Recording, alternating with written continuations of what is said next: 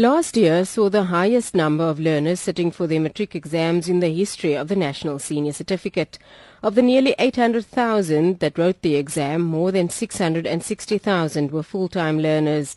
There was an increase of more than 15,000 for learners with bachelor passes as compared to 2014, with more girls falling in this category. 166,263 learners with bachelor passes make you up for a spot at the country's tertiary institutions.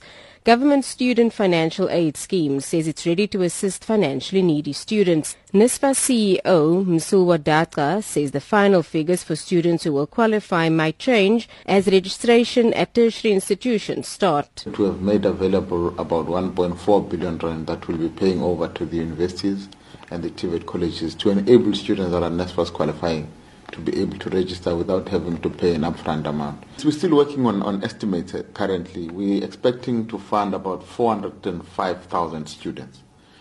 200,000 of those students at universities and 205,000 at TVET colleges. Those are the estimates, and once we have the final fee accounts have been determined, then those numbers might shift slightly up or down. But we're working on a number of 405. That includes both the new students and the returning students in the system. Tertiary institutions will be ready to deal with the influx. This is according to Adam Habib, the Vice Chancellor of Wits University. It's worth bearing in mind that a number of universities have moved to online registration. Uh, and so we are likely to see many uh, students uh, registering online. Uh, there are other uh, students that will have to register face to face. Some universities are less prepared on, for online registration than others. But overall, I think as a country, we're far better prepared in 2016 than we were in 2015 or 2014. I remember we registering hundreds of thousands of students. Uh, so it's unreasonable to imagine that there will be no administrative hiccups.